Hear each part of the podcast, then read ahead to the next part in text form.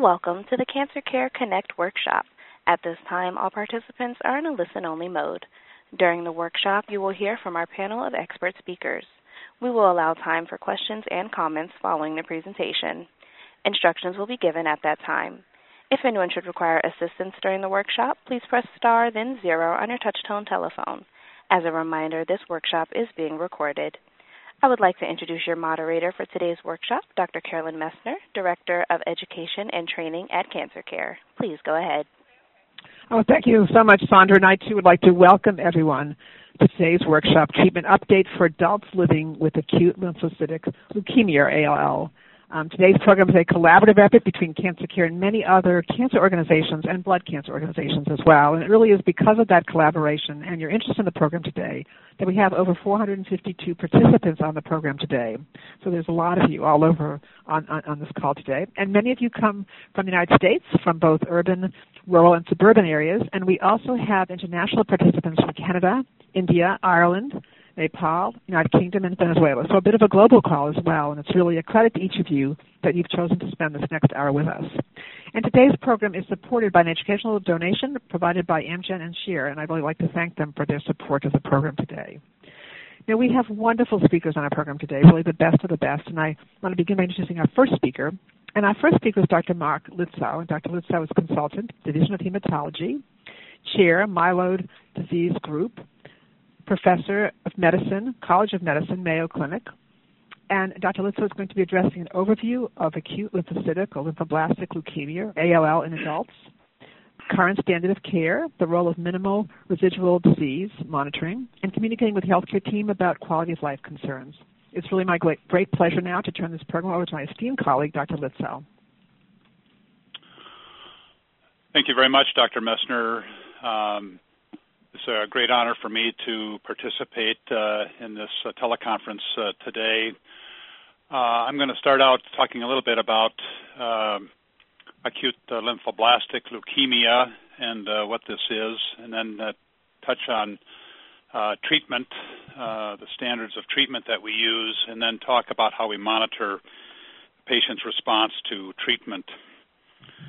So we typically uh, refer to this disease as acute lymphoblastic leukemia, uh, and that refers to the blast cells that we find in the bone marrow and the blood.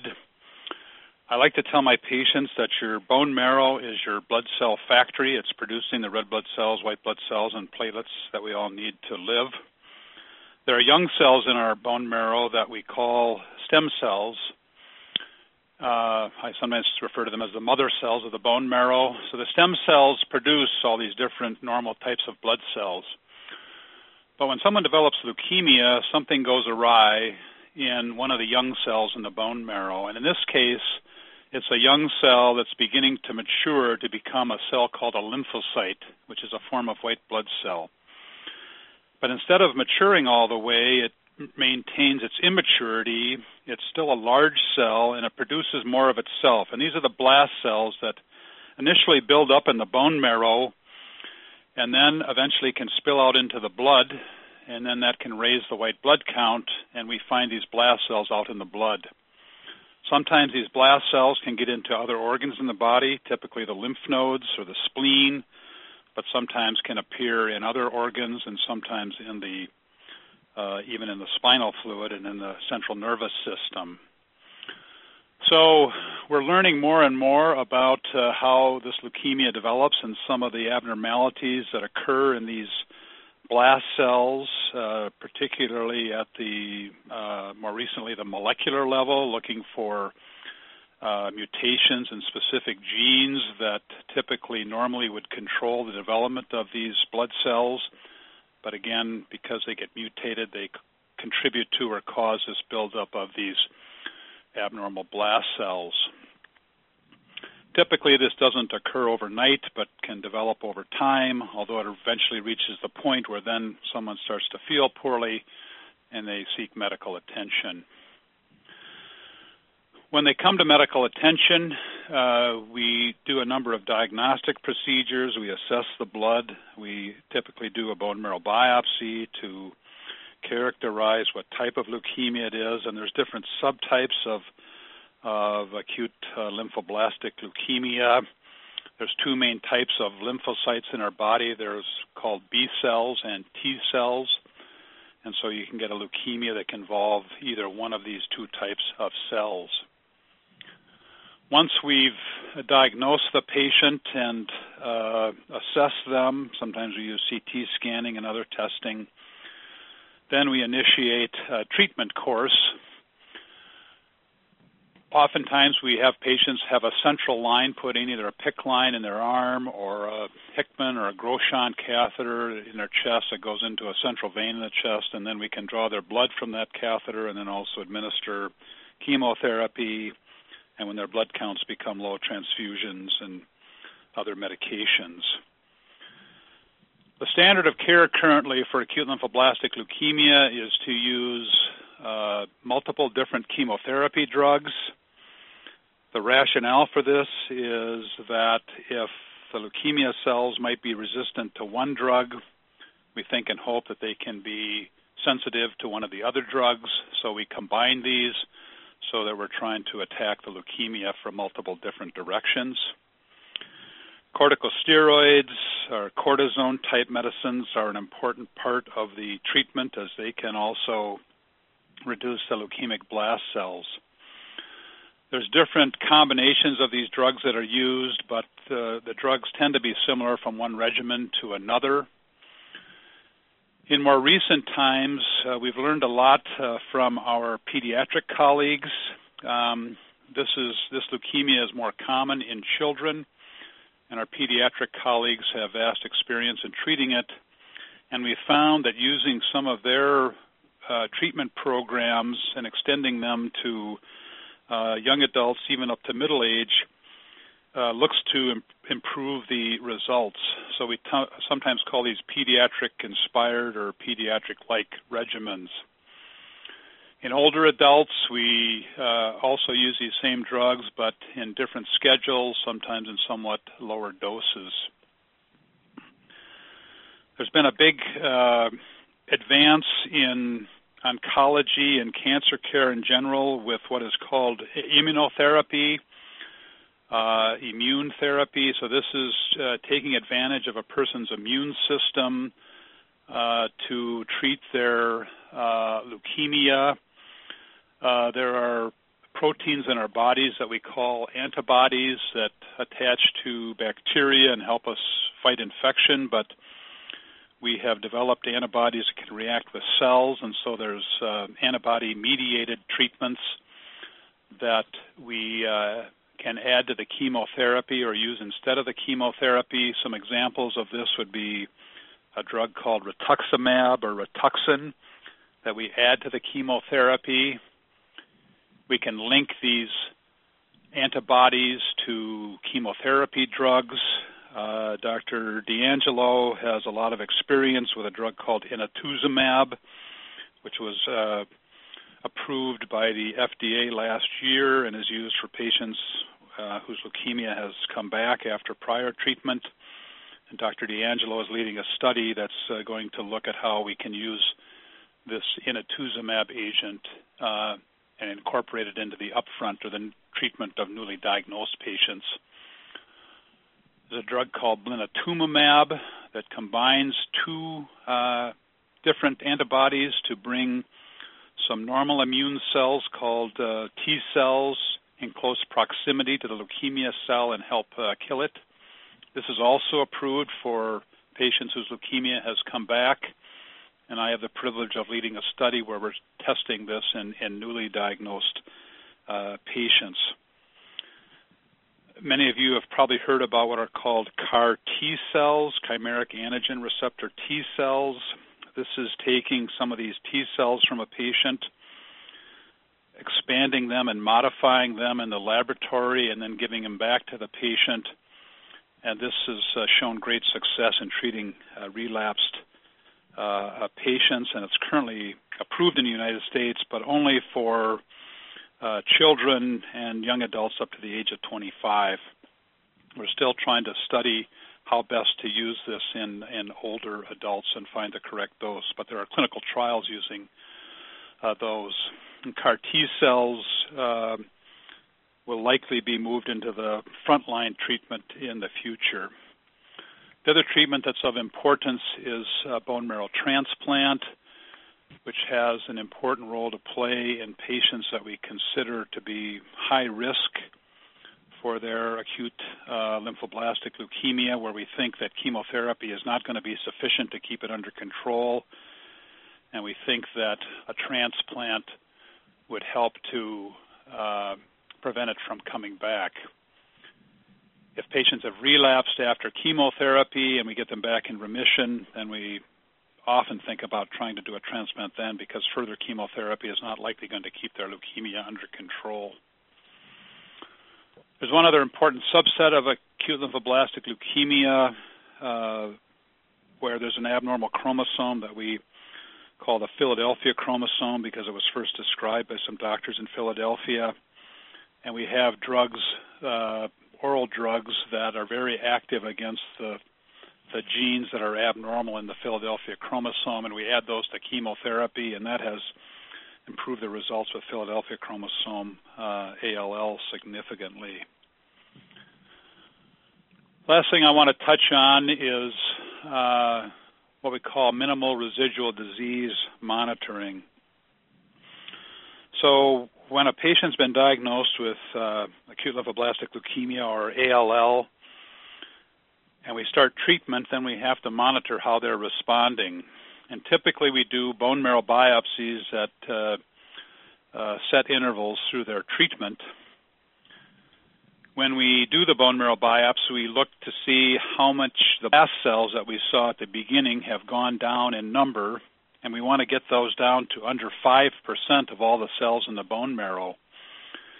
But we've learned over time that if a patient has 3% blasts in their bone marrow, it doesn't mean that things are now normal because some of those blast cells could still be leukemia blast cells. The pathologists that we work with can't always look at a blast cell and say, this one's a normal one, this one's an abnormal one. But we can take some of the bone marrow now, and there's different ways that we can assess this, but we can look for low levels of the leukemia even when the blasts are down at a low percentage. One of the common ways is to run them through a machine that uh, uses laser beams, and we label the cells before we put them in the machine with some of these antibodies that I talked about that are linked to a fluorescent probe. And so we can look at the pattern of cells that we're seeing, and we can see if there are some small numbers of leukemia cells that are hiding there. And if we see that, we know that despite a person being in remission with a low level of blasts in their bone marrow, they're still going to be at high risk for their leukemia growing back again. So that will sometimes lead us to alter our treatment blinatumomab, a drug I mentioned earlier, was just approved by the FDA for treatment of patients that are in remission but have these low levels of leukemia that we can pick up with this flow cytometry result. There's other ways we can also measure minimal residual disease, and I don't have time to go into those. Um, uh, this flow cytometry approach with the laser lights that's the most that's most commonly used, particularly here uh, in the United States. The last thing I want to briefly touch on is uh, how we address patients' quality of life as they go through this life altering treatment. Obviously, ALL is a very serious diagnosis, can be life threatening. And so we want to do all we can to try to get rid of the leukemia for patients, but we don't want to ignore what they're going through and the potential side effects that they experience with their treatment. So whenever we see our patients, we're asking about their quality of life, we're asking about what side effects they're experiencing. We're seeing if we need to modify the do- some of the doses of the drugs that we're giving, some of their chemotherapy, or whether in some cases we need to switch to a different program if they're having excessive side effects from a particular uh, regimen. So this is something that uh, Dr. DeAngelo and I and our colleagues uh, pay attention to because we want to maximize our chances of controlling and curing the leukemia, but at the same time minimizing side effects and trying to maximize a person's quality of life as best we can as they go through this arduous process. So I think with that, I will uh, uh, conclude uh, and appreciate again the opportunity to share some of my thoughts with you. Oh, thank you so much, Dr. Litzow. That was really outstanding, and you really set the nice stage for this today's program. So I lots of information, and so thank you so much. Thank you. And our next speaker is Dr. Daniel DeAngelo. Dr. DeAngelo is Director of Clinical and Translational Research, Adult Leukemia Institute physician, Dana-Farber Cancer Institute, Associate Professor of Medicine, Harvard Medical School. And um, Dr. Uh, DeAngelo is going to be addressing therapy for relapsed refractory ALL, new approaches and targeted therapy, the important role of clinical trials, and managing complications and side effects. It's really my pleasure now to turn this program over to my esteemed colleague, Dr. DeAngelo. Thank you very much, and uh, good afternoon, everybody. Uh, that was a wonderful review by uh, my good colleague uh, and friend Mark uh, Litzow, and uh, I'll try and take up the his shoulders and continue with the treatment of patients with relapsed and refractory acute lymphoblastic leukemia. As Mark had alluded to, there's uh, been many strides in uh, the treatment of adult patients, trying to mirror our pediatric colleagues in terms of improving the outcomes for our adult patients. And although uh, more and more patients are getting into remission and the relapse rate is lower and lower, relapse still remains a problem that needs to be dealt with. Chemotherapy options uh, for patients uh, getting uh, newly di- with newly diagnosed acute lymphoblastic leukemia uh, typically uh, includes many, many different forms of uh, chemotherapeutic agents. And so when patients relapse, they've often seen most of the uh, armamentarium or the different types of chemotherapy that we've already administered. And so the practice has been, up until recently, to use some of the same agents that they've already received, but at higher doses.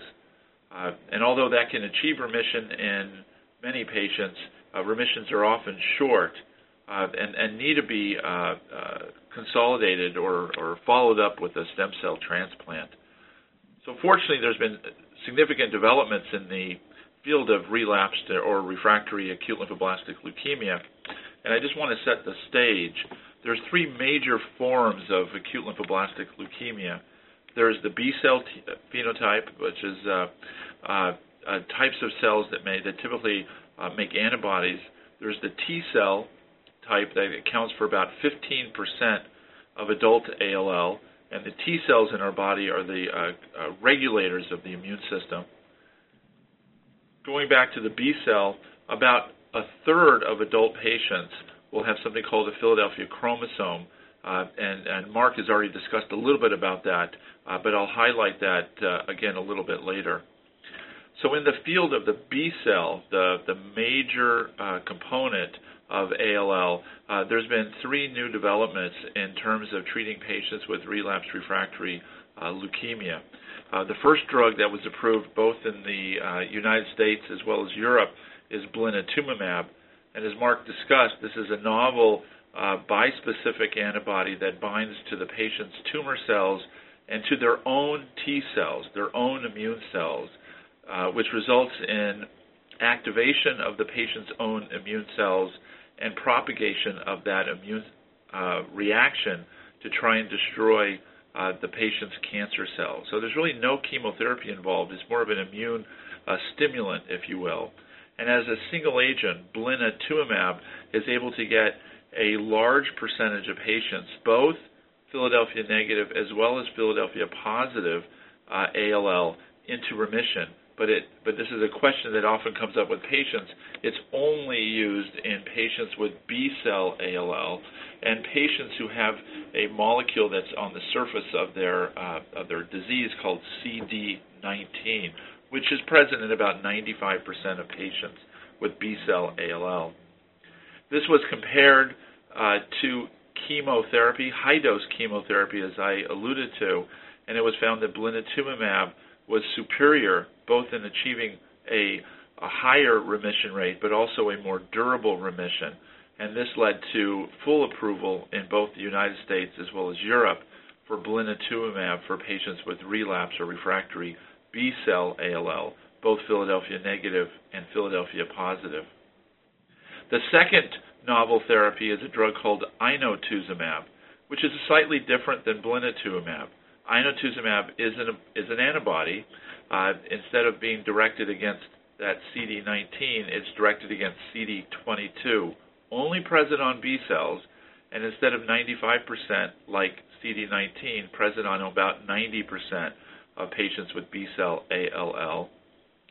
And inotuzumab carries a chemotherapy with it, and so when it attaches to the cancer cells, the chemotherapy then is internalized and causes the cancer cell uh, uh, to die, and then patients go into remission. Again, high remission rates can be seen with inotuzumab, and when a, a phase three or randomized trial compared inotuzumab to high doses of standard chemotherapy, inotuzumab was also superior in the same way that blinatumomab was in terms of getting more patients into remission and having the remissions become more durable. So both inotuzumab and blinatumomab are now approved in the United States as well as most areas of Western Europe. And these have really been huge successes in terms of uh, uh, improving the outcome of our patients with relapsed and or refractory leukemia. But they only treat patients with B-cell disease. And both of these really should be viewed as bridge to transplant. Uh, although durable, and uh, and some patients can be cured with just blinatumomab or inotuzumab, uh, more patients will stay in remission if they're able to proceed to a stem cell transplantation once they achieve remission. In addition to these two approaches is the CAR cells. CAR stands for chimeric antigen receptor, and this is a really novel technology, and Dr. Litzow alluded to this initially, but let me just expand upon what he said. What's, what's done here is that the patient's T cells are taken from the patient, and these are normal T cells, and then they're engineered so that these T cells now will react against the patient's own leukemia cells. So it's a rather novel approach. And then two to four weeks later, after these cells have been engineered to react to the patient's cells and have been grown to sufficient quantity, these cells are then infused back to the patient in order to establish a remission and hopefully a durable remission. Not all patients are then treated with transplant. We don't know what the best approach is after patients receive a CAR. But there are some unusual toxicities with CARs, as there are with blinatumomab and inotuzumab, uh, that can be seen and can be relatively easily dealt with. So these three strategies are improving the outcome of our patients with relapse refractory uh, disease. Other approaches, uh, targeted approaches, and I would argue that these three approaches are targeted approaches, but other targeted approaches that are in development and have been approved are really engineered for the Philadelphia positive disease. Patients with Philadelphia positive acute lymphoblastic leukemia have a particular gene that's mutated, and this gene can be targeted by a variety of oral drugs, the first being Gleevec, but now there's a total of five drugs, Tasigna, Sprycel, Iclusig, and Bosulif, that all have activity in patients with Philadelphia positive acute lymphoblastic leukemia. And there are novel drugs that are also in development, a new drug called ABL001. And so these drugs are really on the on the mode of, of improving the outcomes for our patients with Philadelphia positive ALL. So what about T-cell ALL? Well, there's no good targets for T-cell ALL. There's a drug that I helped develop through the cooperative groups in the United States called nelarabine, and this is the only agent that's specific for T-cell ALL that is currently being incorporated, at least in kids, in upfront therapy. So in terms of complicated effects, uh, blinatumomab has one of the unusual side effects as it stimulates the immune system that patients can develop fevers, uh, but these can be uh, easily corrected uh, with uh, steroids like prednisone or dexamethasone, and patients can also develop uh, confusion from the idea that their immune system, again, is being stimulated and activated. Similarly to these side effects, CAR T cells also cause very similar but a little bit more severe side effects. We refer to these as cytokine release syndrome, CRS, and uh, neurologic toxicity, which can be confusion. And this is why patients after they receive their CAR cells are often kept in the hospital for monitoring. But again, we have improved methods uh, to recognize early side effects and to treat these side effects. Inotuzumab, uh, the agent, the chemotherapeutic agent that is uh, attached to the inotuzumab antibody, can cause some liver dysfunction and some complications after transplant. And it's very important that patients are seen by by an experienced transplant physician to monitor, and if a patient develops a liver toxicity, uh, that these uh, uh, that immediate therapy is uh, in, initiated uh, to try and ameliorate the hepatic or liver toxicity that inotuzumab can induce. So, what about the importance of clinical trials? And with this, I'll finish. Uh, none of these tri- uh, agents, three new agents within the last year and a half, approved for B cell ALL, none of these agents would have been developed without patient enrollment in clinical trials, both in terms of phase one trial development. Phase one trials is where we're trying to find the best dose and schedule for a particular agent. Phase two trials, where we're trying to figure out whether the agent works or not. And then, of course, the phase three or registration trial, where we're comparing the novel drug versus uh, the standard therapy. And without patient participation, there's no way that these drugs would have been developed or approved by the regulatory agencies both in the United States as well as Europe. So, uh, you know, my always my uh, uh, I'm impressed by uh, the perseverance of patients and their families who participate on clinical trials because without these uh, uh, heroic individuals, uh, neither Mark Litzow or myself would be able to do our job, and nor would we be able to push the frontiers to cure more and more patients. Uh, but the outlook is positive for acute lymphoblastic leukemia. Multiple new agents for both T cell, nelarabine, three new agents for B cell ALL, and five drugs with one on the way for Philadelphia positive ALL. So I, think, I believe the uh, future is bright uh, with many options for patients. Uh, and with that, I'll conclude. Oh, well, thank you so much, Dr. DeAngelo. That was an outstanding presentation and uh, really lots of information for everybody. And I know there'll be questions for you during the Q&A, so thank you so much. Um, and our next speaker um, is Ms. Caroline Edlund, and Ms. Edlund is, an online, is our online support group program director at Cancer Care. And Ms. Edlund is going to present to you um, Cancer Care's psycho- free psychosocial programs and services and the role of support groups.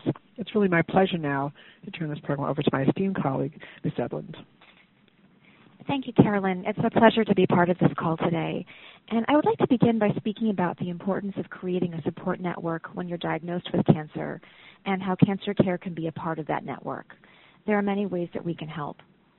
Cancer Care is a national nonprofit organization that provides free professional supportive services to anyone affected by cancer. Cancer Care programs include individual counseling, support groups, education about resources and how to navigate the healthcare system, practical help, and some limited financial assistance. All of our services are delivered by master's level oncology social workers and are completely free of charge. Oncology social workers are trained in how a diagnosis of cancer affects a person and his or her family and friends, and are experienced in helping people to manage the emotional, physical, and financial challenges that may arise after a diagnosis. Adjusting to and dealing with the diagnosis is an important part of the healing process. Asking for help by joining a support group or by contacting a social worker for counseling is a sign of strength. Cancer Care offers face to face groups in our local offices in the New York City area area as a phone and online groups. In fact, we offer an online group dedicated to the needs and experiences of people diagnosed with ALL and other kinds of blood cancers. You can register on Cancer Care's website at www.cancercare.org. This group and our groups in general offer a unique opportunity to connect with other people impacted by cancer, along with the help of a Cancer Care social worker to facilitate the group. Sharing information and understanding with others in similar situations can be a powerful experience. Group members offer encouragement and a sense of community that can provide you with additional support and guidance. These connections help lessen the isolation that many people with cancer experience. As we've learned from today's program, there's a lot of information to digest and make sense of. Our social workers can help you understand what this means for you and your loved ones. A cancer care social worker can help you prioritize and consider the questions you might want to ask to get the answers and information you need. Please remember that you are not alone. Cancer care services are there to help. So please do consider contacting us at 1 800 813 HOPE or 4673 or log on to our website at www.cancercare.org for more information about our oncology social work support. And thank you so much for your attention and the uh, opportunity to speak today. Oh, thank you so much, Ms. Edlin. That was really wonderful, Caroline. That was a wonderful description of our services, and um, our online support groups are a wonderful uh, place for people to get that support that Caroline so clearly described and we have an online support group for people living, adults living with ALL, so that's something to consider. Um, and it is available to people internationally as well. Although many of our services are national in scope, our online support groups and these education workshops as well welcome people from all over the world, and um, so um, it's a nice resource for all of you. So now we do have time for questions. Um, actually, this is terrific. I want to thank our speakers and that we have lots of time for questions, and so start to prepare your questions. And actually, um, I'm going to ask Sandra to explain to you how to queue up for questions and bring all of our speakers on board so we can take the questions. Okay, Sandra. Thank you. Ladies and gentlemen, if you would like to ask a question, please press star then one on your touch-tone telephone. If your question has been answered and you wish to remove yourself from the queue, you may press the pound key. Those of you on the web may submit questions by clicking Ask a Question. And again, ladies and gentlemen, to ask a question, please press star, then one. And we have a question from one of our online participants, um, and I'm going to give this question to Dr. Litzow um, to start with. What is the connection between viral infections and ALL? Uh, that's a uh, uh, interesting uh, and uh, challenging uh, question. Um, there um, have been studies over the years, uh, and we do know uh, in uh, rare instances, probably it's been better defined in animals that uh, certain viruses uh, uh, can cause leukemia. Um, there is a virus that many of us know about called Epstein-Barr virus. This is the virus that causes infectious uh, mononucleosis. And in uh, certain settings, uh, this virus can cause uh, patients, particularly patients who are immunosuppressed, such as after a solid organ transplant, uh, to uh, to develop a, a, leukemia, or more commonly, a, a type of lymphoma, which is a disorder similar to uh, ALL, but tends to uh, involve the uh, lymph nodes more.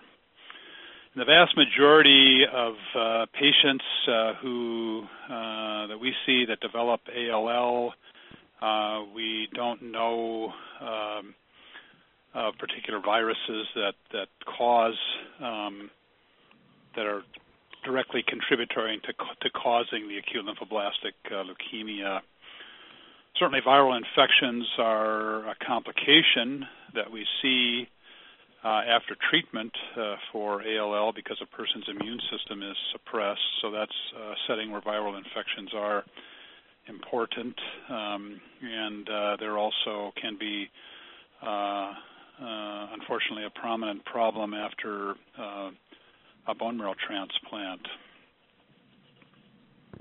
Excellent. Thank you. Thank you very much. And Dr. DeAngelo, do you want to add anything to that? Or? No, I think uh, I think Mark uh, described it uh, well. I mean, one uh, one issue that's uh, been that came up in the uh, media is a difference in which I'm not sure the reader if the question was referring to this is a difference in terms of the uh, incidence of uh, lymphoid diseases, both ALL and lymphoma, in developed countries versus third world countries in terms of uh, chronic infections. And there some does seem to be a slight increased risk uh, uh, of developing uh, uh, leukemia and lymphomas uh, in developed countries due to the fact that we're, we don't we're not exposed to as many infections. Of course, that doesn't mean that you should go out and get an infection. It just has to do with how the immune system adapts itself to the nature around us. Thank you. Very interesting. Great questions and great speakers to address them. Um, another question, um, and uh, let's, I'll give this question to you. Can AL be found early? Uh, that's also a, an excellent uh, question. Um, it's a difficult one. Uh, many of you are obviously familiar with a lot of uh, screening uh, screening tests and screening procedures that are done to try to pick up uh, cancers early.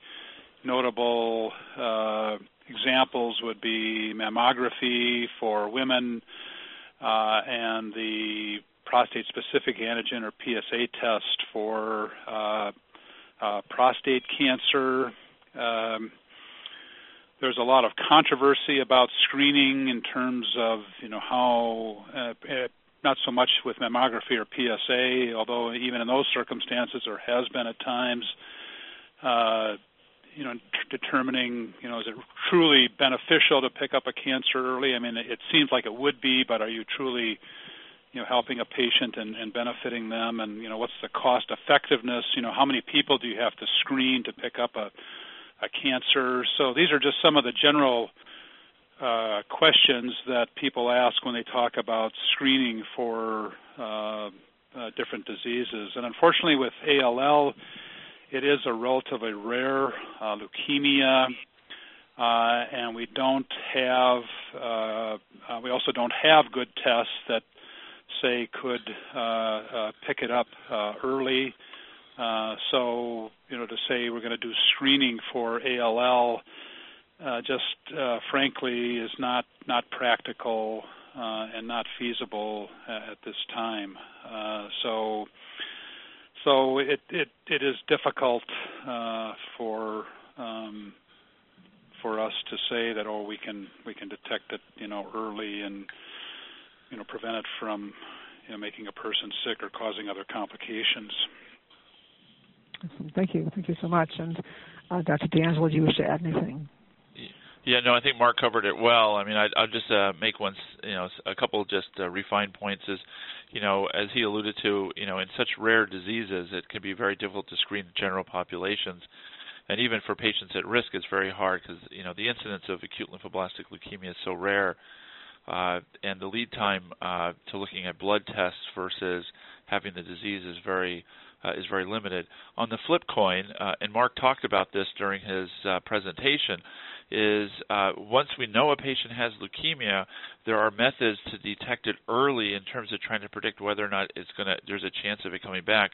And Mark talked about minimal residual disease. Of course, that's not telling or detecting whether a patient's going to get leukemia at the beginning, but once a patient has leukemia, we use minimal residual disease to determine the risk of a patient uh, getting it back and or picking it up early, if you will, so that we can intervene before it's full-blown uh, cancer. Uh, and so that technology has developed, at least in the setting of monitoring, which has been very useful, but we just don't have an equivalent tool uh, uh, for newly diagnosed patients. Excellent. Thank you. And another question for you, Dr. DeAngelo. Um, is the treatment procedure similar for adults with ALL and children with ALL? Uh, another outstanding question. So, you know, the, the doses of chemotherapy are a little different, and some of the disease, the the the not the diseases, but the the subsets of ALL are a little bit different uh, in terms of uh, the adult setting and the pediatric setting. Uh, the uh, the drugs are all very similar, uh, specifically when you look at younger adults. And uh, Mark talked about this. He said that uh, over the last 10 to 15 years, newly diagnosed adults, especially younger adults, patients under 40, for example, are being tre- treated with pediatric or pediatric inspired studies using the same drugs and the same doses by and large as we are uh, in the adult setting. Uh, oddly enough, uh, blinatumomab and inotuzumab uh, got approval first in adult patients before pediatric patients, whereas the CAR T cells were approved in pediatric and young adults up to age 26 uh, in uh, uh, at least in the United States for for relapsed ALL. So there are some differences in terms of uh, what drugs are available in the relapse refractory setting. But in the newly diagnosed setting, we, and especially in young adult young adult patients, we try to mirror or mimic uh, the pediatric approach. Excellent. And um, another question for you, Dr. DeAngelo. Um, the question. Um, uh, can I lower my risk of the leukemia progressing or coming back by changing my lifestyle? That is an outstanding question that gets asked every single day. I see about 30 patients in clinic a day, and every single patient says the same thing. And I wish I had a good answer. Uh, you know, I think that the what I usually advise my patients to do is is is be smart, uh, eat well, eat healthy, uh, and you know focus on on, on nutrition uh, focus on uh, exercise or whatever uh, activities that that the patient can do safely. Uh, what I don't encourage patients to do is go out to the health food store and buy lots of expensive nutrients and supplements for two reasons. One is because A, they're expensive, but B, there's a lot of drug drug interactions that we just don't know.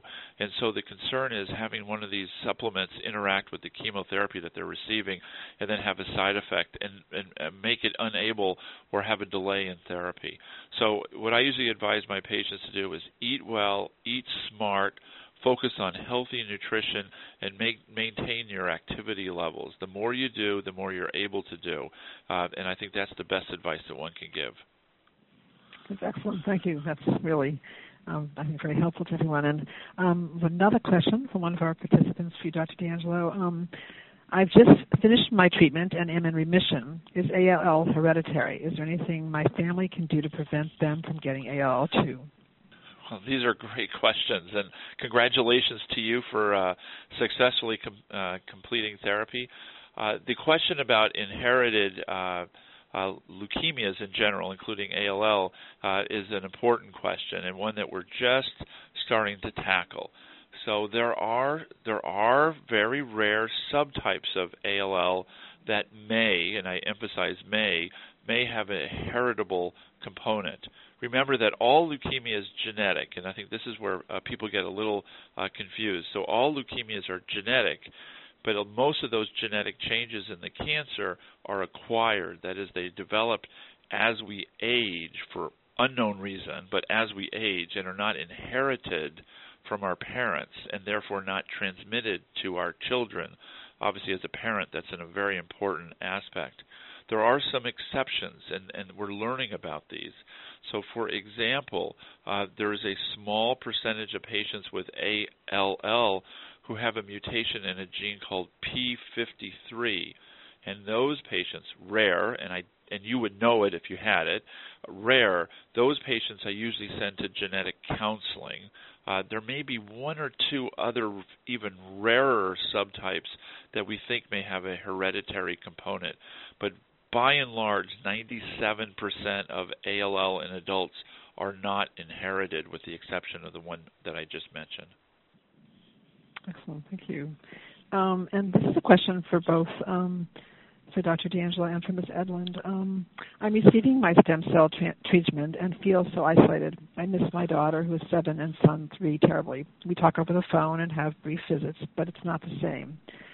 I know it's not productive, but I can't seem to get over the fact that I am not there for them now and might not be there in the future. How can I stay positive? So, uh, um, uh, the, um, I guess, um, Ms. Edlund, do you want to start with that one? Actually, that kind of just like um, that need to feel connected while um, by having treatment and things like that. Absolutely.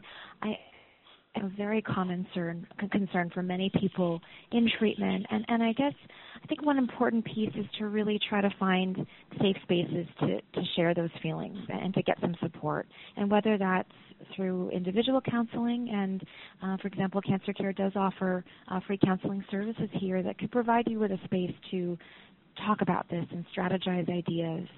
Uh, but perhaps more importantly, I would recommend connecting with a community to other people who are perhaps navigating some of these same um, issues and, and, trying to find their way. And, and, through support groups, I think you can um, you know, find comfort and, and, empowerment in joining a community of other people who really relate to to what you're going through, um, and certainly through, um, you know, for example, Cancer Cares uh, groups. You can connect with that community. There's also a social worker facilitating uh, the group to provide additional resource ideas um, and really help draw out discussion themes and, and make sure the space remains respectful and safe. Um, but, but I think it, it's for those issues, you really do want to have a space to, to process them and, and to get support. And Dr. DeAngelo, do you want to comment as well in terms of the length of time we're talking about and what, what's involved here? Yeah, no, of course, and uh, you know I'm very sensitive to this issue, and, uh, and the important thing is to know you're not alone. Uh, every patient has the same feelings. Uh, you know, uh, you know, it's hard to be away from family and friends. It's hard to undergo therapy for that's such a long duration. Uh, it's hard to not know the the the future, uh, and that's where it's important to uh, to meet and have frank discussions with your treatment team. Uh, I know I try to uh, spend as much time as I can, not only myself but my physician extenders. We always have social workers, as was alluded to, uh, and there's support groups, uh, and these are very important in terms of getting through it. Uh, it's easier for me to say I'm, I'm uh, not the patient, but it's always important to focus on the future. I think the future is bright. I'm an optimist by nature. You have to be when you're an oncologist, and you know, and having patients get through it uh, is is exciting, and, and to know that you can be one of them uh, is something that you have to hope for. Uh, you know, you know, I just went to two weddings and I had uh, two births uh, to my patient. Two of my patients gave birth to children, so it's been a banner spring for uh, for me and my group. And and knowing that there is a light at the end of the tunnel uh, will hopefully have uh, uh, leave you with some confidence and uh, uh, you know urgency that you know that you're going to get through this. Excellent, thank you. That's and that actually leads into this other question that one of our online participants is asking about. Um, um, how do AL treatments affect fertility? I'm a 20, 20, 22 year old woman and someday would like to have children. So, yeah. So that, so that's very important, uh, uh, and, and that's a, the most important question that a lot of my pa- my younger patients say. Of course, as my wife always reminds me, men always have it easier than women. Uh, so for men, what I usually do is we'll we'll make sure that they get sperm banked. Uh, for women, it's not so easy, but there are some approaches that can be taken uh, uh, either before therapy, if there's a window, or, or after or between therapy uh, to do egg harvest or embryo harvest, depending if there's a partner. Uh, you know, for steri- you know, sterility is not all that common uh, in uh, leukemia. It, depends upon the therapies. Uh, it depends upon the duration of the therapies. If patients require stem cell transplantation, by and large, that does cause sterility. So it's important to have this discussion before uh, that uh, that happens, and it's important to discuss the treatment uh, regimen with your oncologist uh, before embarking on on treatment, because oftentimes there are things that one can do, and and for most of my young women, uh, I will uh, have them meet with a reproductive endocrinologist in order to try and outline options, if available now, off, but often not, or available after they get into remission uh, and before we move on to more therapy. And obviously, for men, as I've alluded to, uh, it's a little bit easier, uh, but the discussion is still important for them. It needs to be addressed as early in the course as possible. Uh, but the goal is, of course, to design, and most of us have tried to design chemotherapeutic regimens which have the minimal impact on sterility. Uh, uh, unfortunately, for those patients who require stem cell transplantation, that, uh, that there's very little to go around. Most of the patients will uh, will lose their fertility at that point. Thank you. And uh, Ms. Evan, do you want to comment as well? Like it probably comes up a lot in the online groups that you run. Yes, absolutely. Uh, we run um, several online groups for uh, young adults that are also navigating many of those same concerns. And um, and again, just just to the point made earlier, it's so important to know that you're not alone in, in this, and having a space to have these discussions, in addition to, of course, connecting with your treatment team and reviewing options. It's important, and I think it can help as as you are making plans for yourself and for the future. Oh, thank you. These are such important questions. I have to say this is a remarkable call today. Really, one amazing program and actually um, amazing questions, actually, um, which are still coming in. And so there's another question from the other end of the spectrum in terms of uh, continuum of life. And so um, the question is, um, how is ALL older people different from those who are younger? So and what are their challenges? So I guess I'll tackle that one. uh, yeah. So you know the disease spectrum as one ages is different. So although we're talking about one disease, ALL, uh, I subdivide it into three major groups: Philadelphia positive, Philadelphia negative, and then B cell versus T cell. But that oversimplifies uh, the spectrum greatly. Uh, the genetics and the genetic uh, uh, types of leukemia uh, in the in, an older age group, uh, 50 and over, which, given my age, it's not so old anymore, uh, is very different than in younger adults and, and dramatically different uh, from the pediatric population. Uh, so there's a lot of differences in terms of uh, the, the biology of the disease, and and then the the patient makeup, the chemotherapeutic agents that one uses on three-year-old kids is going to be very different than what one is able to use on a 65 or 70 year old uh, adult patient. So there are some differences in terms of just biology as well as in the makeup of the patient uh, in terms of what patients can tolerate. Uh, we're trying with the new approaches with blinatumomab and inotuzumab uh, being, if you will, chemo-light approaches, trying to use these agents and incorporate them with, with minimal chemotherapy to get better uh, uh, results, both in terms of higher response rates and more durable remissions. Uh, and there are ongoing clinical trials, a plug in for clinical trials again, for our older patients with ALL uh, in terms of trying to navigate them through uh, this complex uh, uh, uh aspect. one interesting side note before I, I, I finish the, my answer to this question is that in patients 60 and over, approximately half of those patients will have a Philadelphia chromosome. And the newer approaches to the treatment of that disease is a chemo light approach with a targeted agent, often a pill, uh, plus maybe some steroids and, and light dose chemotherapy. Uh, and that, you know, as I said, for 50% of the patients in this age group who have a Philadelphia chromosome, it's actually uh, taken a very difficult disease in the hist- and historically and make it made it a much more easily treated disease. Excellent. Wow, that's amazing. That's incredible. So actually, um, it sounds like all um, ages are are there's there's something for everyone in, in terms of the treatment that's being worked out. It sounds like is that in terms of that's correct. That, yeah, that's correct. And and uh, and you know oftentimes these drugs are developed initially in a particular age group, and then once they're approved or as they're being approved, are uh, are then uh, navigated into other age groups and other disease settings. So when you have a drug that's approved, for example, in adults with relapse refractory that works, well, the next thing is to then get it approved in both pediatric, older patients, and then newly diagnosed patients to try and really improve the outcomes. And that's that's the approach that we're taking. So an important takeaway for everybody on the call is that no matter what your age in terms of the adult spectrum, do ask those questions of your doctors because you may be making assumptions that I guess aren't necessarily the case. Is that is that correct, Dr. DeAngelo? That really that there are options for people. Absolutely. Hearing.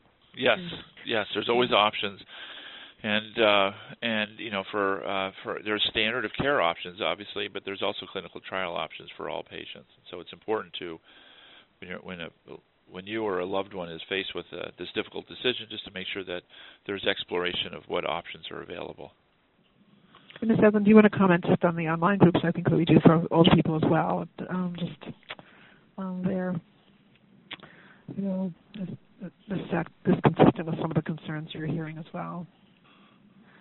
Sure. Um, well, again, just to say, um, you know, no matter where you are on the continuum of the disease or, the, treatments uh, or, age, we, we do offer a number of, of different groups here um, that can provide you with a space where you feel like you're connecting with other people who are are in similar situations, similar circumstances, and and how important it is to just um, have a space to to share and, and to discuss perhaps topics that you may hesitate to share with loved ones. You know, you may not want to um, burden them and, and, and, and, want to share this with other people who, other folks who really understand and, and get it.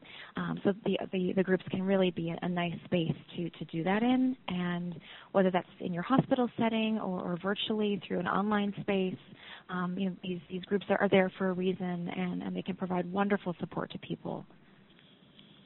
Excellent. And this will be our last question. Um, and I'll start with Dr. DeAngelo. Um, I cannot convince my father to take his medications for maintenance. He says he feels ill when he takes them. He is in remission now, but I worry about relapse. What should I do? So it's really adherence issues, but sounds like something you're familiar with. And so, Dr. DeAngelo, if you could yes. address this.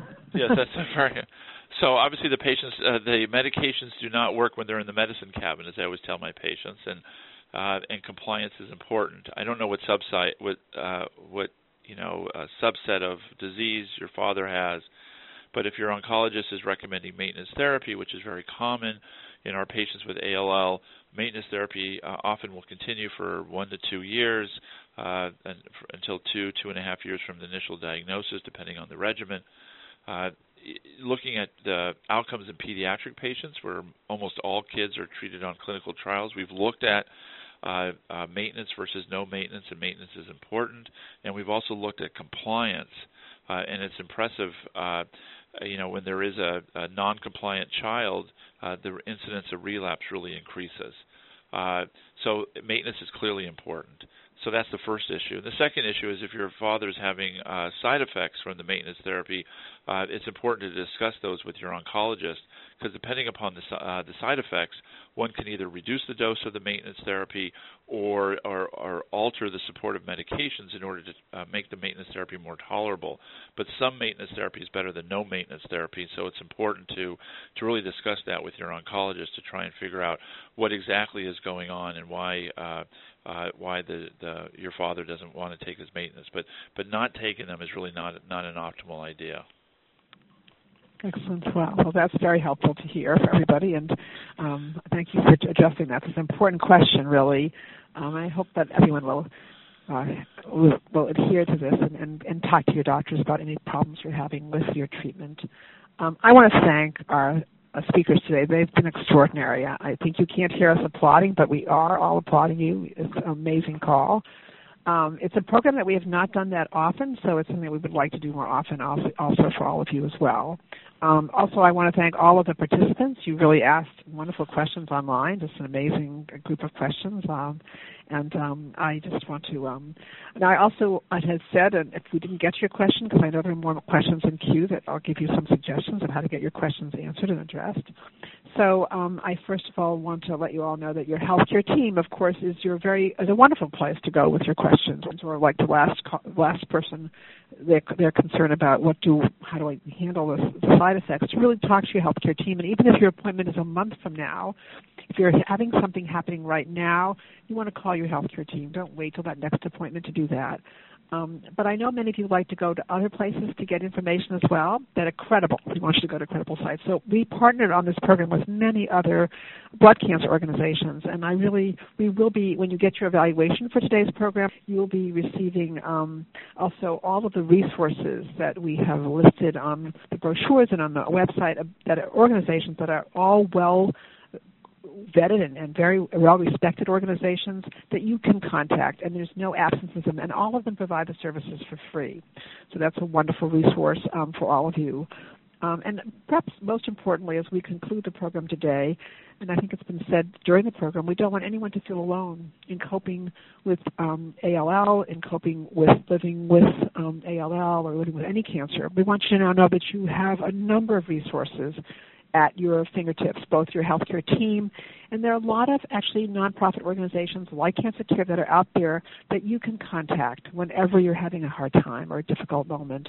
Um, it really is important you not feel that you can't contact them. You do not have to wait till there's a crisis to call. You can call at any time. They're actually they're sta- they have all of them have um, many of them have phone numbers you can call and websites that you can visit and, and post a concern or question, and they are will be, be responded to really promptly. They're all very good about that. We've put organizations here that we we respect and that we work with actively ourselves. Most importantly, then, I want to thank you all for participating today, and I want to wish you all a very fine day. Thank you all. Ladies and gentlemen, thank you for your participation. This concludes the workshop, and you may now disconnect. Everyone, have a great day.